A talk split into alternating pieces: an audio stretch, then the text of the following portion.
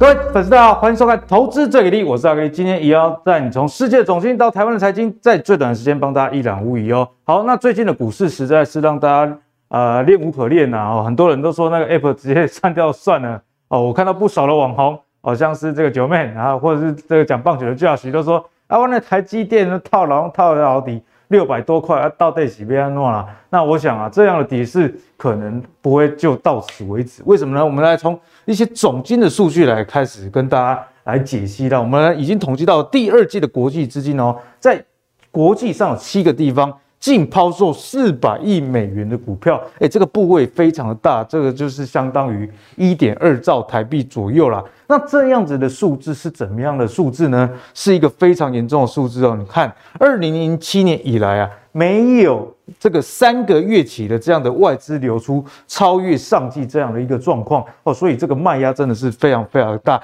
那严重的卖压呢，自然而然就跟这个科技股相关的地区有关，例如说台湾以及南韩，以及啊能源进口规模比较大的这个印度。那我想这个大家也是可以去理解，毕竟能源的价格高涨，那科技股的估值修正，所以这几个国家。哦，这个卖压特别的这么重啦。那上季呢，外资净流出台股的金额也非常高，一百七十亿美元啊。我记得啊啊、前几天我自己在看，今年年初到这个七月初，台股今年外资已经卖了快一兆了。哦，那过去三年才卖这个一点七兆多，所以你看过去三年有一半以上的卖压都集中在近半年，所以你觉得说？啊，为什么全资股台积电啊，一堆很好的股票跌成这样，其实都是有原因的。那这样的规模呢，已经超越零八年哦，那时候金融海啸九到十一月去呃这个呃阶段的一个卖压哦。那二零一三年六月到八月，联准会那时候有一个缩减恐慌的卖压，其实都比这一波还要小。所以呢，目前的股市建议大家啦。哦，还是多看少做是一个比较好的一个方向，因为资金一直在流出嘛。那讲到资金，我们回到台股来看呢，其实，在台币跟这个台股一直是有很联动的关系的。大家如果把过去十几二十年啊，这个台币的强势跟这个台股的强势对在一起看，就可以知道，诶，强势的台币通常就有强势的一个股市。不过今年以来，我们看到新台币啊已经贬了。这个七 percent，而且，外资还在继续流出台股的情况下，哎，现在就有机构已经在预言了，可能第三季台股就有机会贬破三十，那自然而然对于股票的压力就越来越大啦。好，那在这个时候，外在环境不管是总经还是这个股市都不是很好的情况下，我想这时候反而是可以好好做功课的时候，因为你现在有做功课，那别人都懒得做，那你是不是就赢在这个时间点？等改天股市翻转的时候。你至少哦还留在现场哦，知道说该买什么，可能反弹或者是上涨，有让你捡到便宜，重新财富分配的机会。所以今天呢，要邀请这个股怪教授谢承彦独挑大梁来帮我们解析啊，总经股市现在到底该怎么看？好，那我们欢迎今天教授啊来帮我们独家解析一连串的。一个重要资讯啊，首先最重要第一点，那当然是跟这个缩表有关系。六月啊，之前联准会就说要缩表，可是我们看到最新的数据发现啊，直接先讲结论哦，原本计划减持四百七十五亿美元的额度，但是呢达成率只有五趴哦。那另外呢，像是这个 MBS 啊，本来说要减的，反而还不减反增到这个十八亿美元呐、啊、哦。所以在这样的情况下，哎，教授是不是缩表雷声大雨点小？那股市是不是已经提早反映这样的事情啊？大概看它反映假的，因为缩表根本没那么严重。其实应该是讲说，呃，毕竟升息它是一个很简单的政策，很简单的政策，执行政策就很简单就可以执行的政策，哦、对不对？就是说我说升息，那就升息是。但缩表这个部分还牵扯到这个银行端，还有包括我的证券到。我的债券到期的一个分批次的一个状况哦，所以我觉得目前应该不是说他说他要缩表，然后最后实际上他没有缩表啊，说执行面上可能会有点 delay。对，执行面上面的一个状况，因为你你有很多的债券到期的日期陆陆续续是不一样，我要分这个时间点去执行，然后有这么多的金额分批要去操作嘛，可是实际上那个月到期的一个债券的情况。哦，还有这个呃，每一个批点批次点可能不太一样，所以我觉得目前应该是这个状况啊。那不过我觉得七月联准会会议应该也会特别解释一下，一定一定会他大家一定会针对这一块会再解释一下。我倒不觉得说，因为有人会觉得说，哎、欸，是不是没有那么严重啊？哦，所以他本来要强劲缩表，对，好像不用了什么之之类的。呃，maybe 也也许他觉得说我升息的力道够大，那我也许在缩表的部分我不用做那么强劲，会不会这也是一比做一个配套嘛？对，但这个部分我觉得我们也不要太过多的猜测了哈。这个反正在之后追踪啊，来追踪，然后来听听鲍尔怎么怎么讲哦。不过因为在美国的国庆日这段时间哦，市场其实有很多很多的。这个呃讯息有关于呃这个衰退的这个问题，对不对？好，然后你知道 你知道那个呃就是呃我们录影是礼拜三，那礼拜二国庆日回来第一个交易日嘛，哈，然后我就看新闻，哦，不过还有什么枪？呃，美国我说急干嘛？欧北乌朗亏钱，不要想来想去。我我真的觉得哈，那个不绝对不是一个一个呃适合居住的感觉的环境。那结果呢？呃，这个新闻跑出来，哦，说什么衰退疑虑啊，哇，暴跌啊，哦，股市对不对？哦，哦哟，那也叫恐怖了，哦，这样子，然后啊，不要那不要困了，哦，然后想说，嗯，早上看，嗯，哎，哎，哎，开低走高，哎，昨天我看了新闻，应该是即时新闻啊，没错啊，收盘差那么多，对，你看有没有？道琼留了一个对的下影线哦，然后你看 S&P 有没有？嗯，对不对？哦，然后你看纳斯达克，其实在这里面哦，因为新闻的播报都以道琼为主，但是我觉得首要的观察其实应该是纳斯达克。哎，纳斯达克为什么？对不对？因为这一波坦白讲受创最深的，其实一其实是纳斯达克，就科技，也就是说受创最深的，如果它复原的状况越好。我觉得是最有机会，当然不是说道琼啊，呃，没有国际影响力，我不是这个逻辑，而是说这一波其实你会发现道琼不是受创最深，然后再来就费半，年初到现在费半也跌了大概四成，费，而且你注意看哦，其实费半也开低走高啊，所以我反而觉得说，当大家都有这种恐慌情绪在蔓延的时候，诶，这个状态整体看起来好像其实越来越缓和了，没有大家想的那么坏，但是我要强调就是。衰退到底有没有发生？我们觉得会衰退，跟它真的衰退，这是两个阶段的事情。好，先带大家看铜的部分哦。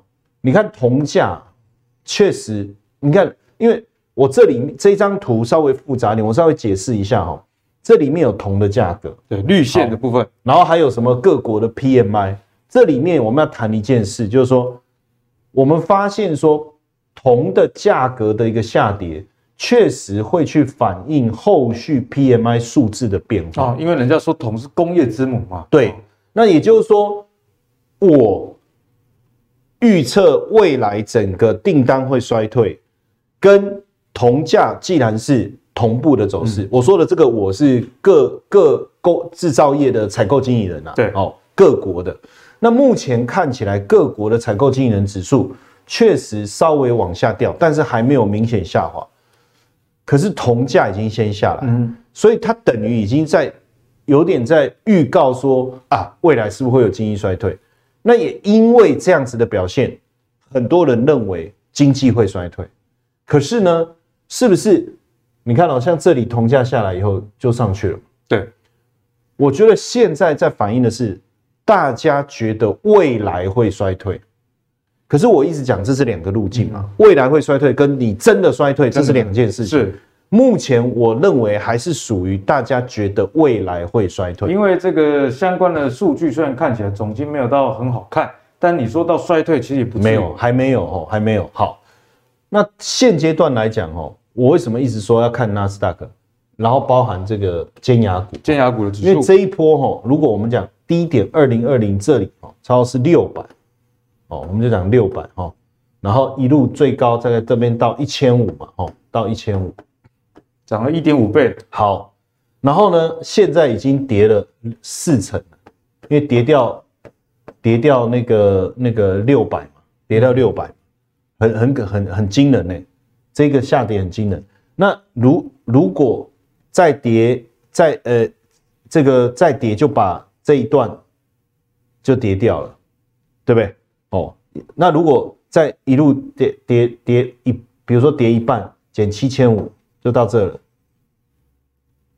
所以其实几乎快跌回原来的一个位置。其实如果单纯看呃纳斯达克跟尖牙股指数，哎，确实已经快跌到两年前的对啊七张点。那我所以我的意思是说，这整个反应是不是在反映大家一直在认为可能产生的利空啊？如果真的这个利空出现了，啊股有时候股价也反应了。这两种情况嘛，第一个。真的利空出现嘛？对，真的衰退，那个又是另当别论。因为我讲说预期会发生，是股价先修正，真的发生的时候，其实后面还会有，它它行情不会反弹了，但是它就会进入一个长期萧条的那种股市的那种样态，就在底部哦，趴着就不知道要趴多久，就不会再跌，但是不知道要趴多久。那如果第二个其实最后根本没有发生哦，有可能就会来一个大的反弹。如果真的没有，我就说现在的跌，我我我指的是。针对衰退的利空，嗯、不不是现在什么通膨啦，这些都不是哦。都如果只有通膨，我觉得不会跌成这样；嗯、如果只有升息，也不会跌成这样。是，所以一定在反映的是衰退。所以如果没有衰退呢，最后整个和缓了，哇，那不得了，这个空间有多大、啊、哦？对不对？财富重新分配的机会哦。哎、欸，我我自己个人是这样想，但我不一定对啊。我们就再继续来讨论了哦。好，那。现阶段来讲，有一个最有趣的，就是这个是呃原油生产量已经开始在增温了嘛，哈。对，蓝色是原油生产量，然后红色这个是美国原油 DUC 专油井的数量。现在为什么拜登很生气？哦，我前几天还一直劝他说，卖他休克啊，哦，你你会啊多啊，你妈提前那抓开，相亲退啦，哎，你还要想办法连任呢，但是虽然机会不大，别喜欢，别喜欢，我没有笑喜欢了哦，哦，但是。你注意看哦，这些油工、油商啊，他我觉得他们就是赌逮到机会嘛。我现在随便生产，我赚的都是比以前多。我现在不赚，我什么时候赚？对不对？啊，可是问题是我我去我去增加专油井的数量，我的成本很高啊，而且现在工人有一个也贵啊，缺工。好，然后供应链的问题，懂整整的诸多因素加起来，我现在增加专油井，好，不见得划算了。嗯嗯，我只要把我我目前的油井。我目前的油井顾好，顾好，毛利率又高，就很赚呢、欸。对，所以，所以为什么拜登很生气嘛？啊，你为什么不多搞几个专油井？对不对？如果成本低的时候，当然要做这件事嘛。成本低，我量冲得更快。哎，可是最近专油井的数量，其实我看慢慢在增温了，因为拜登一定会去施压嘛。而且说真的，大家也看到最近油价开始松动，是好。所以如果专油井的数量一旦上来，这个原油的生产量增加的速度会更快，那对于油价来讲，下跌的力道，我觉得应该会更强。你看最近花旗不是跳出来喊六十五块吗？我想市场是这样啊，如果有人先开始喊了，一定有人已经先看到了，看到？那还没喊的人认为会可能会，但是时间还没到，嗯哼，那就这样嘛，先喊先赢嘛，对。哦，那其他人说啊，已经被你喊了，那我就不喊。然后等到真的跌的时候，你就会发现又一堆人跳出来喊，然后喊的又更夸张，这就是外资的逻辑嘛。啊，你更新话啊，就好像说油价还没涨，就有人跳出来喊一百嘛，先花先牙，先花先芽。好，那高盛每次是不是都最后跳出来？那所所以他一跳出来就喊两百嘛。你没有发现他们游戏的逻辑吗？你看那时候油价在跌的时候，那时候呃七十几哦，呃然后跌到三十几，对不对？高盛也是跳出来说，那个两位数以下的呃二十以下，他也是就是他又砍那种很极端的价格，所以我觉得哈，现阶段呢，就是花旗的先率先喊的这个，我认为油价应该开始松动，这应该没错，但是是不是马上就会跌到六十五？这这个就时间问题，我觉得时间问题，但而且我觉得不不见得那么快，但是你如果看到第二家、第三家开始出来喊。那个价位你就要特别去注意了，越来越确定。等到高盛又跳出来了，哇！我老公在高赛，对不对？高高盛啊，高盛发音要正确啊。国语是不是？哎哎哎，然后我我刚才是因为我台语跟国语之间的转换有点问题，然后卡住卡住卡住卡住哈，大家不要误会 哦。他他出来喊的时候，我觉得就差不多。所以我说从这个地方，其实我我认为，呃，接下来物价的压力应该没有那么大。嗯哼，这个会不会是前面刚才？阿格里，你在讲，就是说那个联总会在执行这个手表为什么突然之间，哎，不是公没有那么狠，这个很像以前你我们在念书的时候有没有？哎，有有的很很狠的老师有没有？妈讲的怎样怎样，我给你们大的怎样怎样怎样。出题啊，这超简单。妈的，然后然后就哎哎，然后就很紧张嘛，然后一坐下来，好很紧张，昨天都没睡啊，为了今天的考试，然后一翻开，嗯，阿干那干蛋，嗯，哎，有的老师是很好，他出那个什么题目都不会写，哎，然后哎，然后然后结果最后也没当任何一个人，有没有？我就感觉有点这种氛围，哎，哦，然后再来，其实我觉得从历史经验来看，我们跟历史借鉴了啊，就是说，现在现在第二季确实哈，我觉得。我一直认为哈，六月的 CPI，我认为六月的 CPI 应该是持平，持平，我认为应该是持平。然后七月呢，我觉得会开始慢慢慢慢往下，因为我们现在看到，不管是油价还是一些原物料，都有松动的现象。小麦跌三十趴呢，嗯，对不对？原油十趴嘛，对不对？然后那个 CRB 我看也十趴嘛，然后铜。贵金工业金属也都开始降价，基本金属也都都都在掉。那我觉得八月的 CPI 掉的速度会更快，嗯，会更快。所以照道理，第二季一二三四五六嘛，没错。然后第三季开始，我觉得通膨就开始往下。可是呢，前面高通膨所带来的效应副作用已经产生了，所以经济会持续的往下往下。好，那但是随着经济往下，是不是消费力就就消失了？现现在。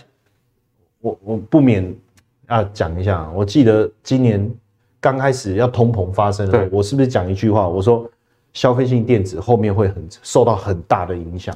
而且那时候那时候 Netflix 一退订，我就跟大家讲说，我说完蛋了，我说消费潮紧缩要开始了，因为连 Netflix 这种两三百块大家都不想再退啊，我觉得后面的影响会很大。所以果然，你看手机库存啊、面板库存、笔电库存，现在都飙高嘛。嗯，那这些飙高就就开始影响到经济的状况。是。好，但是随着我经济落底的时候，我的通膨还不会落底，因为这时候简单嘛，我这里消费还没有回温，我的我厂商一开始就一直倒嘛，一直倒，那就其实还在的人就会怕嘛。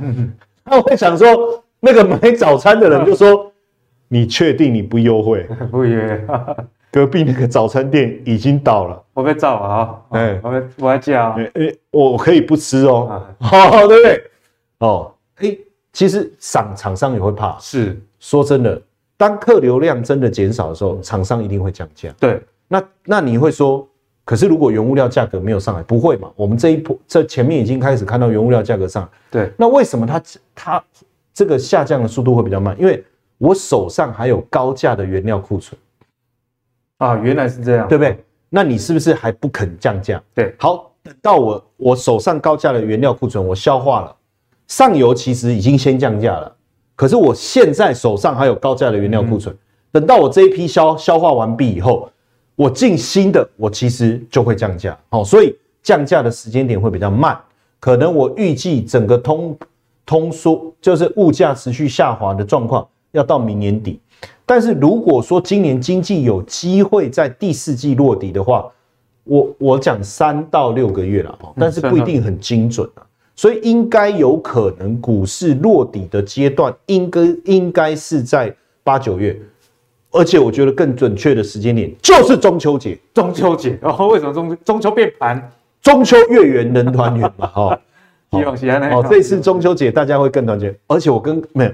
我为什么这样讲啊？其实是有依据的。哎，就怎么说？我我我我在这个资资本市场哈，已经二十几年了，也破产好几次了。哎，这个这个啊，说真的也是。没有，这个故事不用再，我不我没有要再讲哈哈。东山再起嘛。东山再起，这个这个大家可以上网搜寻。对对。阿格力讲的也是真的，很多杂志啊都采访过了。哦，啊我们今天。我讲白了，我们还能站在这，表示是有经过多空我们有经过的啦，对对不对？哦，我们不是说个公公哎妈，台积电哪把龟口人叫你背的背啊，鸡巴背了，怎么呢？还一直呛九妹？哎，我哎，没我没有呛谁，你不要这样，什么小牛大牛的问题，我跟各位讲哦，刚刚阿格力讲一句话，我其实非常的认同。哎，哪一句？做功课啊，做功课学习。我跟你讲哦，其实很多人说啊，这他妈还要我在六百多块买。不要不不光网红啦，很多的公司也是这样。哎、欸，很多公司去抄底也也国宾嘛，万海嘛，对，中环嘛，龙龙标哦，绿月绿电嘛，啊，这个都是他们自己有公告的哈，都他们自己有公告，这是公开资讯。好，我要讲的就是没做功课。哎、欸，我每次都讲这个例子啊。嗯、去年年底的时候，我太太说。要帮我儿子开台股的账户，对，说过完过，他就在跟我讲要开过年要压岁钱要跟他买台股，要帮他存股。我跟他我就很不高兴，我就直接说，明明年要崩盘，你买什么嘛？对不对？我当时就跟我太太这样讲，我说我打算大概在就是上半年快结束的时候，我要进去买美股，我就这样跟她讲，嗯、我就直接讲了这句话，我说先把钱存起来。我跟各位讲，我五月。我我不是有在节目分享，我私底下也有跟那个阿格力讲，我说我我，我说我买什么，但是那个标的我不愿意透露。对对，好，然后呢，然后呢，所以就产生了一个状况嘛，跌的我没有嘛，对不对？在涨的我有吗，而且而且我自己脸书我都有贴哦，我五月开始买什么，我我脸书我有贴，你自己去脸书再 follow 一下。不用 follow，不用 follow，我只是要告诉你，我不是在那边唬烂，我是说我脸书有贴哦，但是我们不秀对账单的。我的重点是什么？你如果没有做功课，你就会形成一个啊，好热哦，大家都在买，我们也买，然后就跟大家然啊，我都套了，什么有意义吗？所以我觉得要做功课。很多人买台积电买在比较高位，其实应该是想说从啊，都从六百八跌到六百，那就是没做功课嘛，那就是没做功课嘛。我要讲的就这个而已哈。所以我讲三到六个月。但是它不会是一个点，有可能是一个什么？我不知道，一个底、两个底还是三个底？到终点的方向可能没错，可是上下起伏这个路径要多久？我不知道，所以我写三到六个月，所以预计应该中秋节前后开始落底。那为什么我要讲中秋节？根据过去的经验，每次不顺去求签，他都跟我讲。中秋过后会有好消息，每一次都这样。有时候你真的要相信宇宙的这个节气。很奇怪哦。我五月问他，跟我讲中秋节会有好消息。八月问他，也说中秋节以后会有消息，对不对？所以我都不太喜欢在中秋节过后去问。啊，他跟你说明年中秋节，他如果跟我讲中秋节以后好消息，那是明年的事。好，所以我我估计啦，这个时间抓起来差不多了哈，差不多应该就是这样。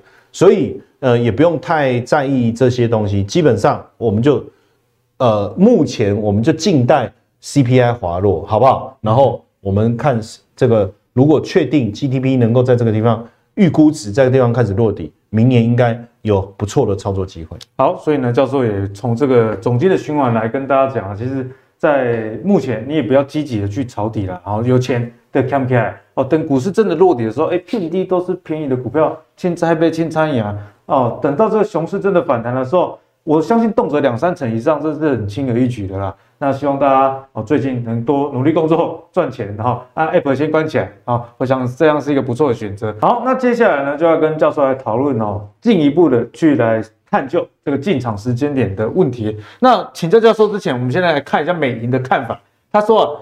明年初前有三个理想的进场的时间点，哈，他说一六七月起熊市逐渐成熟之际，诶，那跟这个教授之前跟我们说，在八九月开始是一个不错时间点，诶，似乎有点不谋而合啦。那第二呢是第三四季，也就是说现在第三季刚开始嘛，那可能到第三季末啊，第四季初，市场啊会重新调整对于明年企业盈余的看法，因为毕竟越接近你才能越。根据什么订单啊这些资料去评估明年公司整体的获利的状况。那假设说真的像教授讲，没有大家想象中那么差，可是股票已经反应那么多了，哎，这个时候确实是一个不错的时间点。那第三呢，这也是很多人在期盼的联准会货币紧缩循环开始趋缓的时候，因为现在升息也也还在越来越重嘛，一码、两码、三码。那如果明年开始能够趋缓，那股市也反映了。那是不是就是一个好的时间点？好，所以总结来说，投资人应该做的是不逃跑啊！我相信大家没有跑，因为套牢了，不是脚麻，不知道怎么跑，不惊慌，呃，已已经那个没感觉了，反正每天都是跌，坚守阵地不让步，哦，看起来就是死多头这样的一个态势了。那接下来就要请教教授，哎，根据美银这样说法，你认同吗？呃，其实坦白讲，哈，这个框人呐、啊，嗯，哦，林炳佑，也是我朋友。炳佑，其实我我们最近在聊的时候，他的他他，我觉得他完全是把我那一天跟他讲的这个重点全部给我抄走了。哎，你看嘛，Joseph 嘛，我都我我都叫小小 Joseph，小 Joseph。你看他讲说六七月熊市逐渐成熟，我之前也跟大家讲，我不否认这这是我没有否认哦，这是熊市嘛，我有跟大家讲，对不对？然后重新调整企业盈余看法，对不对？明年的调整期大概现阶段会开始。如果明年的盈余是优于今年的，坦白讲，反而接近年底是股票操作的时候。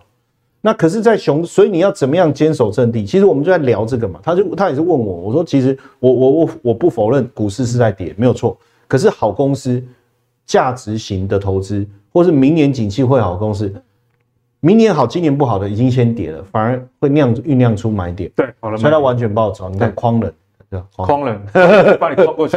好，哎，不过我们有新的观众朋友，教授没有真的认识了哈。哎哎，哦，那那有新的没有办法，我笑说，呃，人脉很广啊。好，我们来看一下这个表，我觉得真的非常非常重要的一个统计哦。是这个呃，是由道琼指数公司他们针对。明年整体各个产业的获利去做的预估，所以是官方数据啊。对，当然你会说，那他怎么统计的？那就是他的 know how 了。哦，那你说你不信任他，随便。那是另外一个议题。那是另外一个议题了，真的没有错嘛？因为他常年都在做这件事嘛。那你说准吗？坦白讲，明年可能他就就像主计处在预估经济成长率的时候，是不是每隔一季就会重新调整一次预估值？一样嘛。嗯哼。那你不能说他调整的时候，你说他前面不准嘛？因为前面的评估的背景如果改变，势必数据也要没错。这个是我们在做研究的时候同样的嘛。当我的这个呃有自变数、因变数，对不对？那这个调整呢，这个改变了，我要怎么去调整我的实验的过程，还有结果嘛？好，那现阶段来看，我觉得比较可以肯呃上面有两条 bar 哈，红色的就是今年，那今年还没走完，其实大大致上应该可以抓得出来。比较重要的，我觉得是明年哈。那明年整体来讲，这一整年的哈，这是今年一整年跟明年一整年的 EPS 的预估，整个产业哈。好，我觉得今年的状况应该是大致底定，所以今年能源很好嘛，你看也没错嘛，对不对？你看这么长，他说五告等了，其实也算准啊。他说金融今年不太，没错啊，没错，真的不错，也没错嘛，对不对？然后今年还有什么不错？原材料当然不错啊。哦，医疗保健今年也确实不错啊！你看工业类今年今年也不错啊，确实也在今年也不好啊，往下走。所以我觉得某种程度上，它的状况是都都是符合，就大家可可以可能不用细究数字的长短，但大方向应该是没错。对对，这不长短还是蛮重要啦，因为有时候被人家说短哦，真的很想很想我们自己争一口气，自己的长处自己知道就可以。哦，有时候是这样，是不是？哦，不用太在意就对了。好，但这里面我觉得是今年跟明年的反差。我觉得这个很重要，为什么？反差大的，反差一定要找反。比如说你觉得我不长，结果我拿出来这么长，哇，吓死！我说专业了，哎，专业好，那你真的会吓到，好，对不对？好，你看哦，这里面有一个关键是什么？循环消费啊，循环消费，循环消费，今年受到景气的影响，循环消费一定不好啊，因为这个通膨啊，大家非非必须的，没错，没错。可是你注意看哦，明年，哎，你我说反，这是不是反差？今年亏损！明年下，那重点是什么？第一个反差够不够大？嗯哼。第二个跌幅够不够深？好，假设反差够大，跌幅够深，首选这个就是方向。你要找这个会成长的。第二，嗯，它也要跌够深。你你有你有这个利润嘛？好，然后呢，那科技类你就发现啊，差不多，差不多，差不多。嗯，呃，反差不大。哦，但是它跌得够深，对，它还是有肉可以吃。那有没有肉可以吃？有，可是可能不是最大。你你你要吃到很很足够，有点困难。金融股反差大哦，还蛮大的哦。哎呦，今年金融跌得够不够深？因为大家都说升息会涨，结果它大跌，大家就更害怕了。嗯哼，对不对？好，能源你就要注意了，它也是反差大，但是它涨的是多的。所以要趁现在还没有跌，我我再讲一次，在我们节目里面，有时候你你一整集你这样听完，我讲你只要收获一个点，这跟以前哦，我们老我我去这个呃呃上年轻的时候，有一个老师我忘了他是谁，他说哦，有时候一本书里面，对，你只要学到一个点，就探掉啊，你就赚到了，就够本了哦。哦，你就赚到了。他我说，那如果都没有学到，他说你也赚到，因为你知道这这本书的作者一无是处。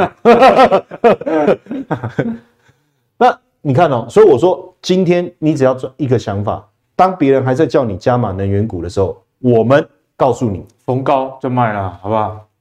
那你现在卖还没有赔钱嘛？嗯嗯，那就多赚少赚而已，对不对？你现在卖还还是赚钱嘛？可是我告诉你，今年很赚很好，明年不好，那你自己决定了什么时候出场，对不对？这个点很重要。然后非循环性消费也是 OK，可是反差不够大，保护色彩比较浓啦。简单讲啊哈，那原材料嘛是差不多啦。对，医疗保健，哎呀，没想到医疗保健。我还想说，哦，好，那不再喊不喊了。然后，哎，房地产，哎，这件事情蛮妙的哦。哎，对啊，为什么明年又悄悄的调给？但是问题是不多啦。所以简单来讲，就是房市跌可以买，但是你的利润空间不大。我觉得逻辑就是这样哦，逻辑就这样。然后公用事业当然就不霸嘛，我现在把就是跟每年都差不多了。通讯有机会。其实通讯类的，就是呃，我们讲手机，呃，手机，呃，Facebook 这种，他们其实把它放在通讯类嘛，哈。那公用类股还是会赚，就例如呃，波音啊这些还是有。哦，那你要跌得够深。好，大概这样讲完，我们看图会很快。我带各位看一下，很快的哈，因为刚才已经都带过了哈，我就抓几个比较重点。好，所以你看哦，循环性的是不是跌得够深？对。然后你看后面的获利是不是往上走？好。这样知道怎么做了。那非循环虽然获利明年逐季还是能够向上，哦，跌不够深，所以我觉得肉不多。嗯哼，如果比较稳健型，我觉得稳健型的你还是做这个是。但是我觉得积极型的这个蛮妙的哈。然后再来能源的，你看获利其实是往下走，可是都没什么跌哦。好，你自己想咯，这个你就自己想。我们刚才讲的答案了哈。金融的部分其实获利是会上来，但是跌的够多。对，哎。所以金融的部分可以想，我我我这个是美股了哈，跟台股不太一样哈。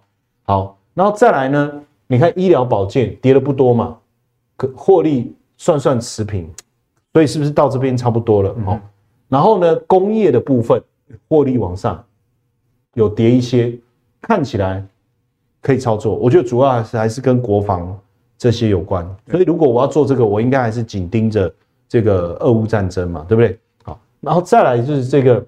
科技，科技比较有兴趣的，哎，科技的部分，我觉得其实是明年是有点跟今年对比是有点持平啊，哦，有点持平。不过因为跌的怎么样，够深哦，够深。房地产很妙，房地产就大家会觉得说升息呀、啊，哦，然后现在新屋开工这些数字都不好，然后交易量好像也变差。哎，可是明年房市的获利是不错的，所以会不会这一波修正完以后？买房的状况又会再回温，所以有跌，我觉得也是可以去去思考哦。好，所以呢，刚刚教授呢帮大家来点出啊，这个在 S M P 五百里面各个不同的类股，它的盈余以及现在股价的一个状况。那当然首选还是说，哎，明年呢、啊、这个盈余会成长呢。那如果现在此时此刻还在持续下跌哦，这个类股你就要多加去关注了。说不定在年底啊，这个跌更深，那你那时候依稀记得说，在七月初的时候，教授有跟你讲。明年这个类股，明年盈余会很棒哦，那时候去抄底哦，说不定就是财富重新分配的开始啦。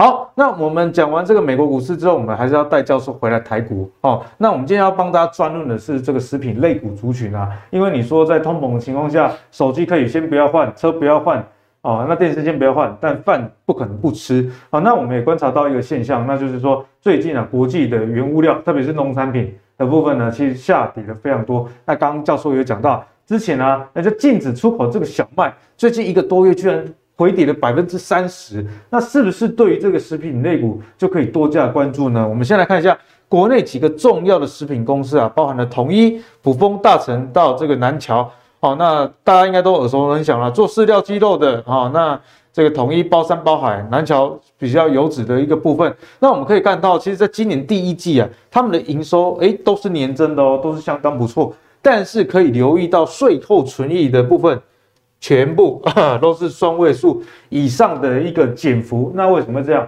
就很简单，我东西虽然有涨价，但是我的原物料涨更多，势必就侵蚀到我的这个 EPS 的情况。可是照这个逻辑，诶，我公司销售没有问题啊。那如果原物料下降，那我去年第二、三、四季开始受到国际原物料上涨影响，这个盈余是不是有机会转正呢？所以就来请教教授。教授，现在食品类股是不是有机会？因为我看今天我们录影的时候啊，统一今天也一度站上七十，突破了前一波的高点。其实食品股哦，它呃，我自己个人比较少做食品股哦，比较少做食品股的原因是什么哈？第一个就是说，如果我们要讲趋势性，它的力道不够强。嗯哼。那如果我要讲纯股，殖利率不高，它的殖利率又不高，但是呢？它确实是呃，在呃，如果我要讲，就是说，接下来如果长期属于比较偏于，虽然我们讲后面 CPI 会会稍微和缓，但它毕竟还是属于一个通膨，就是和缓那个数字是正的，所以还是通膨。嗯哼，哦，只是说强通膨还是弱通膨。哦，那如果是通膨的环境，确实食品股还是会比较有有机会哦，比较有机会。那一所以一般来讲。如果要做食品股，我就会特别去注意几个重点。第一个就是说，这个食品股，呃，你说什么营收啊、获利啊这些，我我觉得都不到，也不是重点。因为台湾的食品股其实都还蛮蛮不错的，哦，整体的体质其实都相当好的。那这个时候我会比较在意的是说，有没有机会比较有一个波段行情？因为如果我要存殖利率，坦白讲，我不如存金融股。现在金殖金融股的殖利率是不错的。哦那它的获利也比较稳定，也比较不会受到景气循环的影响。那所以，我比较希望它是啊、呃，我们以前叫做短打，就是有没有？就打带跑了。打带跑，对，就是抢分呐，抢分。抢分，就我想要，如果它股价没有上，我可以存，我可以拿息。但如果股价能够上去了，我还是希望能够赚到。所以比较属于呃攻守兼备，进可攻，进可攻，退可守。我要讲这样子哦，它的概念。所以我会比较要求说。有没有法人？嗯嗯，因为法人的持，如果法人去买食品股，我觉得他的目的真的不是做短线，很少有法人哦。以前我们在投信哦，如果我们要去做食品股，那大部分已经有一种感觉要半退休状态啊，避险，意思就是说，你你你你是打算被换掉了，是不是？还是怎样？因为你做食品股，你的绩效一定会落后嘛，除非遇到这种大空头时期才有机会赢。可是空头它还是会跌，所以就是空头跌到后面了。然后 CPI 上来的这种环境有没有？其实食品股确实有一种攻守兼备。那这里有四档，我们也很快不啰嗦，我带各位扫描一下。你看哦，在这我这里面我用了几个简单哦，大户啊、散户，我常常喜欢用这样的哈。外资啊、投信、自营商，统一我们摆在第一档，我们就用它来做范例。我本来想要摆在最后了，就看看看看看。哎呀，这样后来我想说算了，就就不要玩这个梗好了，因为大家会开门见山，开门见山哦。你看哦，我刚才讲到一个重点，就是你要有法人，所以你看之前外资是不是不买？统一在外资大概卖了两年了，对。然后你看投信本来调了，最近又买回来。嗯。更有趣的事情是，自营商没有人会去，呃，自营商买股票两个原因嘛，第一个避险，就有人买权证，他必须要买现股避险；第二个自己想要买，好。那有人会去玩权证、玩统一吗？应该是不会。讨个派，讨个派，对 对对。哦，讨个派。我博价，我都没博多呀。那博价，我一概六七块，对对不？而而且他退出来还是都那个什么什么什么熊的点数，然后最后换的是什么 洋娃娃？我们讨个派，我的赌博的升高的升这，对对不对？所以我认为这里的买盘是什么？自由买盘，应该是自由买。自由买。哎，那他为什么要买统一？你不觉得？这个蛮蛮值得我们去思考的嘛，吼、嗯，所以三大法人都在买，那这个股票我就会比较有兴趣。欸、波段其实也蛮强了，六三涨对对，而且重点坦白讲啊，你如果今天它是在这里这样子，就是已经到这，我觉得没什么好讨论的，对，不对？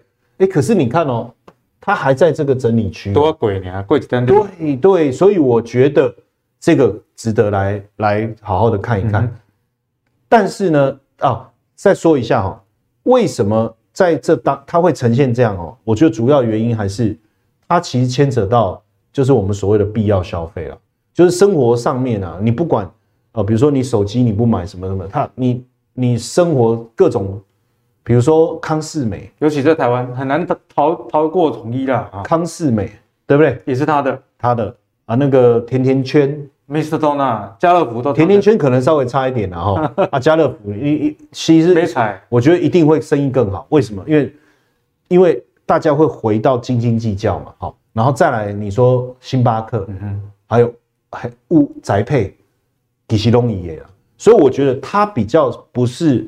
我们所谓的纯食品股，它好像一档 ETF 一样，它感觉比较像是生活产业，什么都有，对不对？哦，生活生活产业，哎，你米生活大师，哦，生活选股法对吧？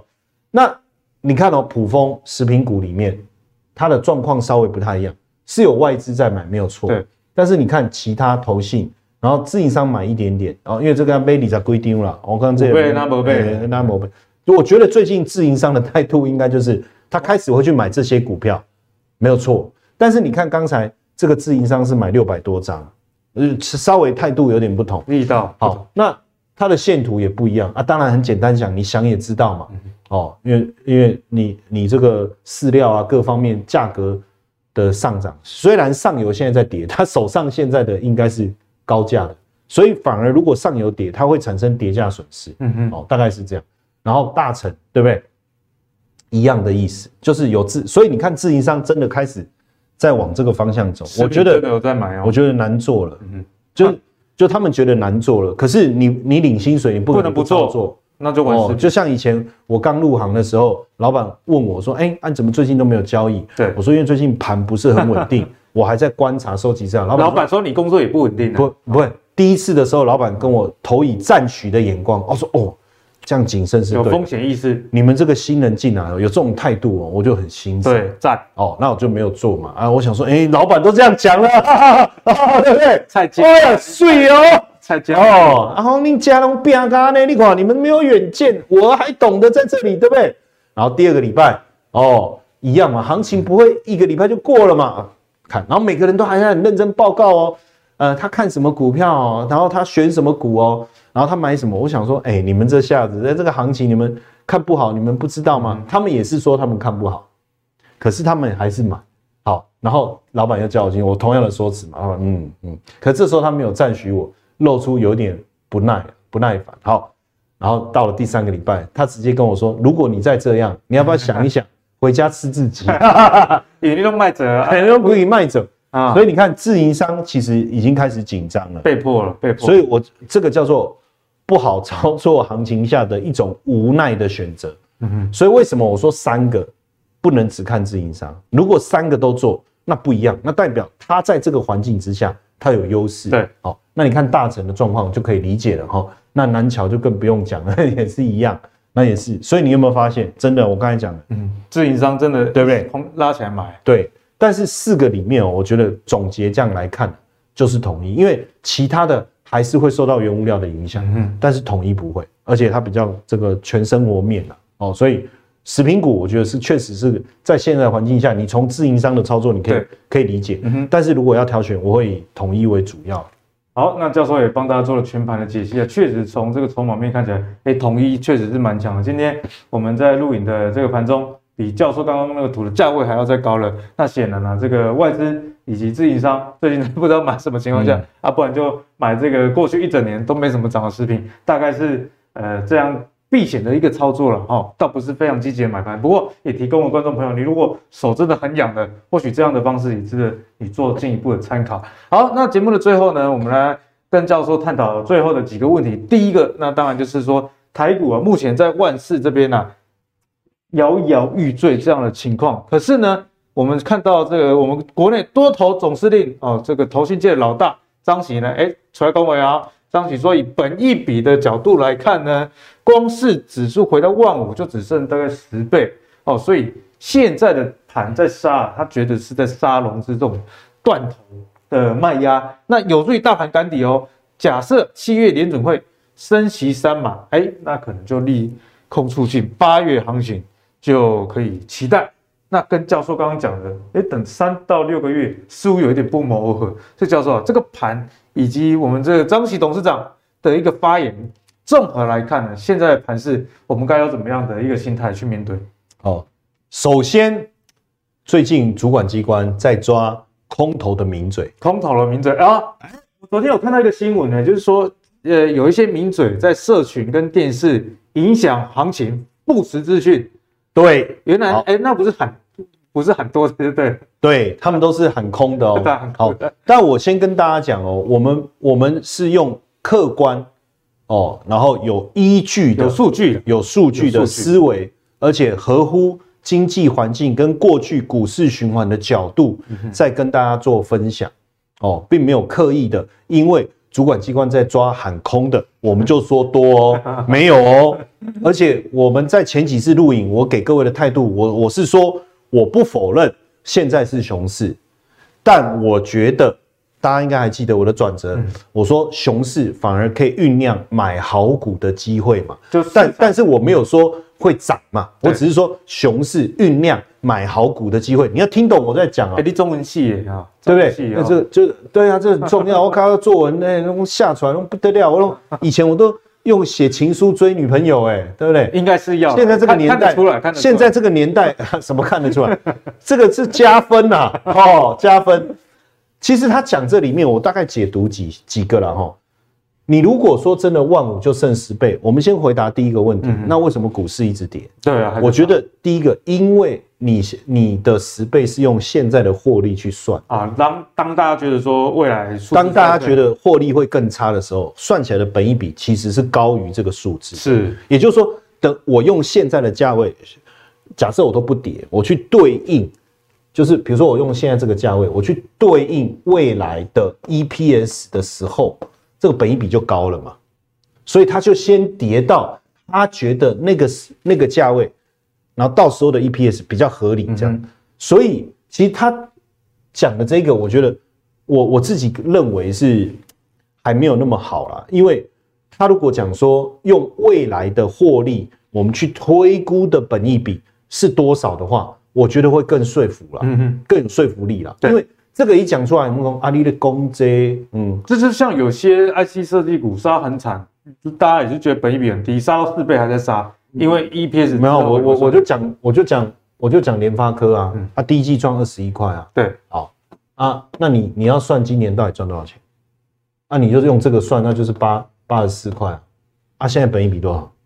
个位数了，对啊，那你就这样讲啊，可是这个，可是有没有可能，它第二季剩十五？第三季剩十块，我不知道，这个是我自己乱猜的。我我的意思是说，电子业变化。对，如果它是这样的时候，你这个本一比就完全失真了。所以我觉得这这他讲这一个，我觉得我不是很认同。是说从本一比来看，如果他能够用预估的本一比来跟我解释，我觉得会更好。但这个也不能怪他，因为这个本来很难呐。对，你预估个股可以，你整个要预估有点困难。但是话又说回来，那人家那个道琼指数编制公司为什么可以预估明年 S M P 五百的 EPS？所以一定有办法，嗯哼，只是有没有人去做这件事情哦。所以我觉得这个我先放一边哈。对，好。但是他讲明显超超跌这件事情，杀融资的部分，基本上我还我是认为没有错了，就是杀融资嘛，跟外资在杀，这个我认为融资维持率好像剩一百三十几 percent 啊。没错，这基本上长期来讲就是算是低点了哈。那这句话哈，我我特别我想要多解读一下哈，因为他想说利空出尽这件事情，所以行情可以期待。其实他他呃，我我我也不能说他说错，但是我觉得他省略了一些东西，就是七月份升三嘛，结果七月公布六月的 CPI 没有增加，嗯，就是要两个因素了，就是你原本强劲升息的目的是要控制通膨，结果你强劲升息了以后。哎，通膨没有那么严重，你知道市场就就会认为说九、十一、十二的升息力道就会降低，因为已经被你控制了，已经控制了。那这个时候就是我觉得不叫利空出尽，我觉得是由空转多了，空转多，我觉得是利利这个利啦，就是原本的利空现在变利多了，对不对？我我我会这样解读，但跟他的讲法应该差不多，那行情就可以期待。中秋节，中秋节啊，对，这这里我觉得要写中秋节啊，但是有可能就是在中秋节之前，行情就开始有一些增温了，哦，有一些增温。当然，这里我特别教大家一个思维哈，如果你看到投信卖超，这个是加权指数，对，基本上行情就要起来。哎，这什么逻辑？很怪，对不对？对啊，我跟你讲不会。你看到这一路以来，投信一直买超哦，对对不对？那大家说，哎，不用怕，你看那次在买，你不用怕，那次在买，要要内内外 K P P K 啊，真的啊，要归扣的。可是我跟大家讲，其实他没有办法，基金公司他一定要买股票啊。当然，因为现在很多人也买 ETF，对，ETF 就投信发。那所以你去看投信到底他现在买什么？然后买中华电信啊，买台湾大啊，买远传啊，就买市值。所以他等于去买大市值、大股本，然后低贝塔值、低波动的这些股票来 hold。那个资金呢、啊？所以如果你等到他卖超，简单来讲就是他他转守为攻，他去把这些对，没错，他把这些原本防守的资金撤撤到哪里去？撤到 OTC。嗯，所以我说，当然他也不会真正的卖超了嘛，因为他可能转到台积电好了，对，也是一种。那那资金可能还在这，所以我说最最经典的转折点应该会是什么？哦，就今天这一集你学到这里。你就赚到哦！今天这一集他们赚到很多嘞，一一直谈，对，一直谈呢。哦，好，还好那个一线明星现在变二线了。哦，就是如果你看到投信在加权指数卖超，在 OTC 买超，我跟你讲，那个点就是一个很漂亮的底部区，就是那个火种已经那个火种就点了，那就是一个当然。你可能一看他卖超，他他他加权指数又回来买超，嗯哼，这没有关系。是，但 OTC 又继续买超，那就是火种继续点，哦，所以这个是我我在这个地方，我想跟大家，其实他讲的大部分我是认同啊，只是我觉得前面这里比较可惜。对，就是说如果可以告诉我们说预估本益比的话，我觉得可能会更有说服力。好，反正总结来说呢，教授要提醒大家，记得中秋节就好了。后面电话，啊，就是中大概中秋节前啊，不要再送我月饼了。这个。每次大家中秋节都送月饼，我假开哦。厂商我也喊话一下，因为厂商每年都送我一堆月饼。不要不要不要月饼，看我们两个变月饼点都是对，都是他们害的哈。对，月好，所以呢，中秋节前都是月亮，渴望有这个利空出尽啊，所以大家可以期待中秋节后跟股票又要团圆了。没错。好，那节目的最后呢，我们跟教授来请教一下，现在七月蛮火热的一个话题，因为时间到暑假了。那这个现在大家也打疫苗也打了，虽然现在大家都在确诊啊，不过已经。已经跟疫情在学习共存了。那我上礼拜去这个西头玩，哎、欸，那饭店都都点播嘞。那你住哪里？哦，我最后还是有订到啊。哦哦哦，订到之后去体验，还是你就带帐篷直接？我有订到，那去体验不是很好，我就知道为什么我订得到了。哦，对。哦哦哦，跳村呢？哎呀，跳村呢？所以。这也是一种很简单的过滤方法哈，就说哎，订不到，订不到，订到了不要订，不要订，不要订。哎，对对对，除非你真的很想出去啊。那七月十五又有这个国礼的补助，所以我们看到上市观光类股，其实在最近啊这一个多月，哎，教授比大盘强很多哎。五五月底六月初的时候，大概是大盘就一从一一路从一这个一万五千多杀到一万四，但是呢，观光类股还是在高档相对强的一个位置哦。所以呢，教授，这个观光类股啊，最近有没有值得大家可以去留意一下？其实这个转折哦，大概是这样哦。你看，从呃我们的疫情开始，就是那个人数什么几万几万以后，呃，餐厅基本上人数就少很多，还是有人会去用餐哦。我讲那些比较高消费的哈，嗯、不是一般的餐厅的，那那还是有，可是你都不用定位，去都直接就可以走进去了哦。那当然那，所以那段时间我就想说，哦，好过瘾哦，对不对？哦，大家不怕，大家怕我都不怕，啊，不怕反而安全，因为反而安全，因为都没人嘛，没人。好，但现在就出现一个问题了，就是呃，你想去几个你想要去吃，过去一段时间订不到，在前一段时间订得到，现在又订不到了，现在又订不到，我就发现说人回来了。好，这第一个哦。那你说，可是还是一样啊，还是有人会确诊什么？嗯哼，其实大家就像你刚才讲的，我们已经学会了，反正就是这样嘛。是哦，心态健康嘛。然后万一你真的确诊了，在家里休息一下哦，那基本上也没有什么太大的问题。对，我觉得这就是很重要的心态上。那饭店呢？我跟各位讲哦，从七月一路到大概十月，都点播。点播，你保你保点啊？哎，我就会待定一些，我就我会去问你各个，我就常常会做这种试调。